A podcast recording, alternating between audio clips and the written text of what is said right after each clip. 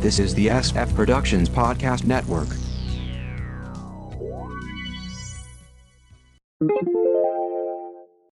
How I Got My Wife to Read Comics, Episode 632.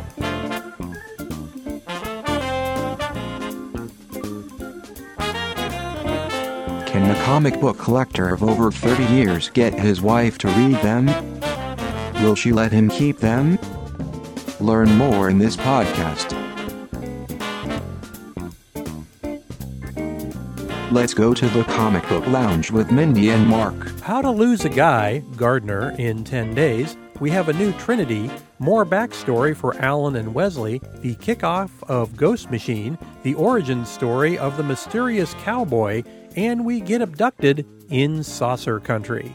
This is how I got my wife to read comics for Sunday, February 18th, 2024. I'm Mark. And I'm Mindy. Just a reminder you can go to sfpodcastnetwork.com to get our feed, other SF podcasts and blogs, and subscribe via your favorite podcast catcher and leave us a review. You can email sfpodcastnetwork at gmail.com, like us at facebook.com slash sfppn, check out Instagram at sfpodnetwork, or call us at 614-321-9737. That's 614-321-9SFP.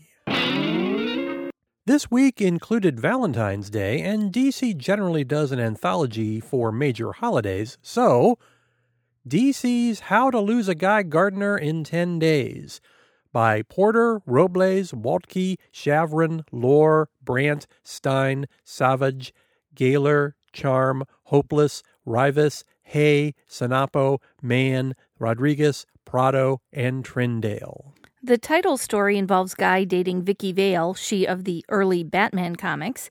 He keeps trying his best to woo her, but she's just in it for a story, at least at first. Guy remembers a story she told about a childhood bike, and he proceeds to build a duplicate in front of her with his ring. They agree to be just friends. Robots Are Red, Androids Are Blue stars Red Tornado, who covers the JLA monitor duty while the others are off on Valentine's Day dates. Wayne Tech whipped up an AI to keep him company, and Reddy pours out his cybernetic heart to it. He just ended a long relationship with Kathy Sutton, a counselor at Magnum Labs. The AI suggests it may not be too late, but it turns out Kathy has already moved on. The AI becomes a simulacrum of Kathy, and they share a cybernetic kiss at the end. Golden Pairs stars Booster Gold, who's running a dating course, which falls apart when a blogger tries it and fails miserably. Of course, Booster goes back in time to save the date. Turns out his date is a supervillain. They battle, and the time stream is changed. And now the blogger writes an expose about Booster's course being a sting operation to catch minor criminals. Too Many First Dates stars Barry Allen just as he's having his first date with Iris. Doesn't go well, so Barry keeps going back in time to fix it. This goes on for multiple rounds before Jay and Joan Garrick convince him he should just let the date flow naturally. The date ends up being a fiasco, but Iris has fun, and all is well. Never Been Kissed stars John Constantine back in his childhood. His buddy Gaz just wants to kiss a certain girl, so John runs various scams to get him used to the idea. It doesn't work out, but appears the boys almost become a couple themselves. Then it turns out that the certain girl is John's sister. Cut to modern day and John looking down at his sister's grave with the ghost of Gaz next to him. Love's a Stretch stars Plastic Man. After a bad date, he agrees to help a girl catch another superhero. He's depressed about the whole thing and pours his heart out to a waitress at a diner. A date with another girl turns out to just be an influencer looking for likes. So he decides to try superheroes, and it goes about as well as you would expect. In the end, he may end up with the waitress. Say Yes to the Mess stars Wonder Woman, who just doesn't understand Valentine's Day. Various villains keep throwing themselves at her. She asks Etta why, and her reply is, Have you seen yourself? So she decides to accept all their advances, getting them together at the same time. She suggests they might be happier with each other, and some pair off. Oh, and they met at Argus Safe House, so the troublemakers were taken away. Date Night stars Nightwing and Batgirl trying to have a civilian date. Both are separately keeping tabs on a possible issue, which turns out to be the same issue. They simultaneously beg off and then suit up. We learn that Dick wears it under his clothes. It's snug and thermal. the pair wind up Netflix and chilling on his couch. Trinity Special by King, Semper, Ortega, Morey, and Sanchez. For those not keeping up with the mainstream DC continuity, like us, there's a new Trinity Jon Kent, son of Clark, Damian Wayne, son of Bruce, and Trinity, aka Elizabeth Lizzie Marston, Prince, future daughter of Diana. She's a Tom King creation, and this special, he weaves a set of stories about the trio. From the boys babysitting her as a little girl, Damian reluctantly agrees to take her on a case where she punches out Killer Croc, to the Fortress of Solitude, where a teenage Trinity black mercies herself, dreaming of the boys fighting for her love, to the now young adult heroes in a kanga race to determine who names the team. She wins, and she picks Gen S to showing parallels between Lizzie and Diana as they face their mothers competing in bullets and bracelets, to the now fully adult heroes going through an ancient Themysciran ritual, just so she can talk to a prisoner, which will lead us into the next arc of the main Wonder Woman comic. It will be interesting to see if Lizzie survives when Tom King leaves the main title. Back to the new golden age for Alan Scott, The Green Lantern by Sheridan Tormey Fernandez, Livesay, Tarragona, and Herms, and Wesley Dodds, The Sandman by Venditti, Rossmo, and Plascencia. GL's tale begins with the origin of the Golden Age Red Lantern. Johnny Ladd, aka Vlad, grew up in 1920s Belarus, where he left home and joined the Red Army. He showed great potential and was pulled into their spy program by a high ranking member of the political directorate who had a relationship with him.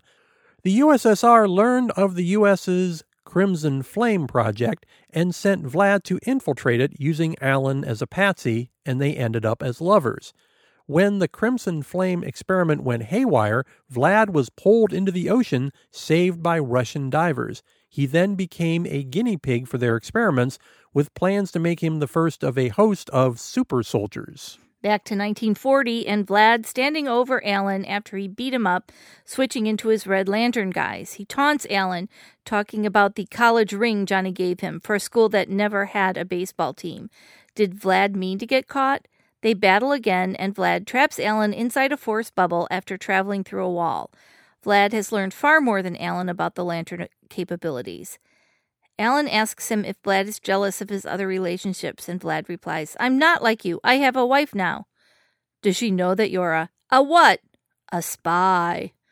They talk about a house they rented and how happy they were there. This breaks Vlad's concentration, giving Alan time to break out and grabbing Vlad's lantern. Vlad warns him not to use it, but he does.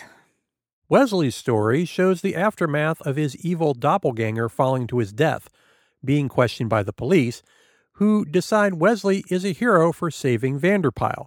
Cut to Wesley in uniform, sneaking into a local military base.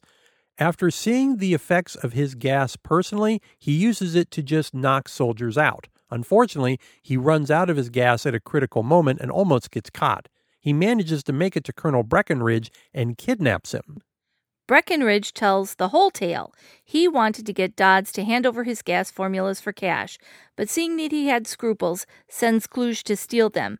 The formulas have already been sent on to be used in the military.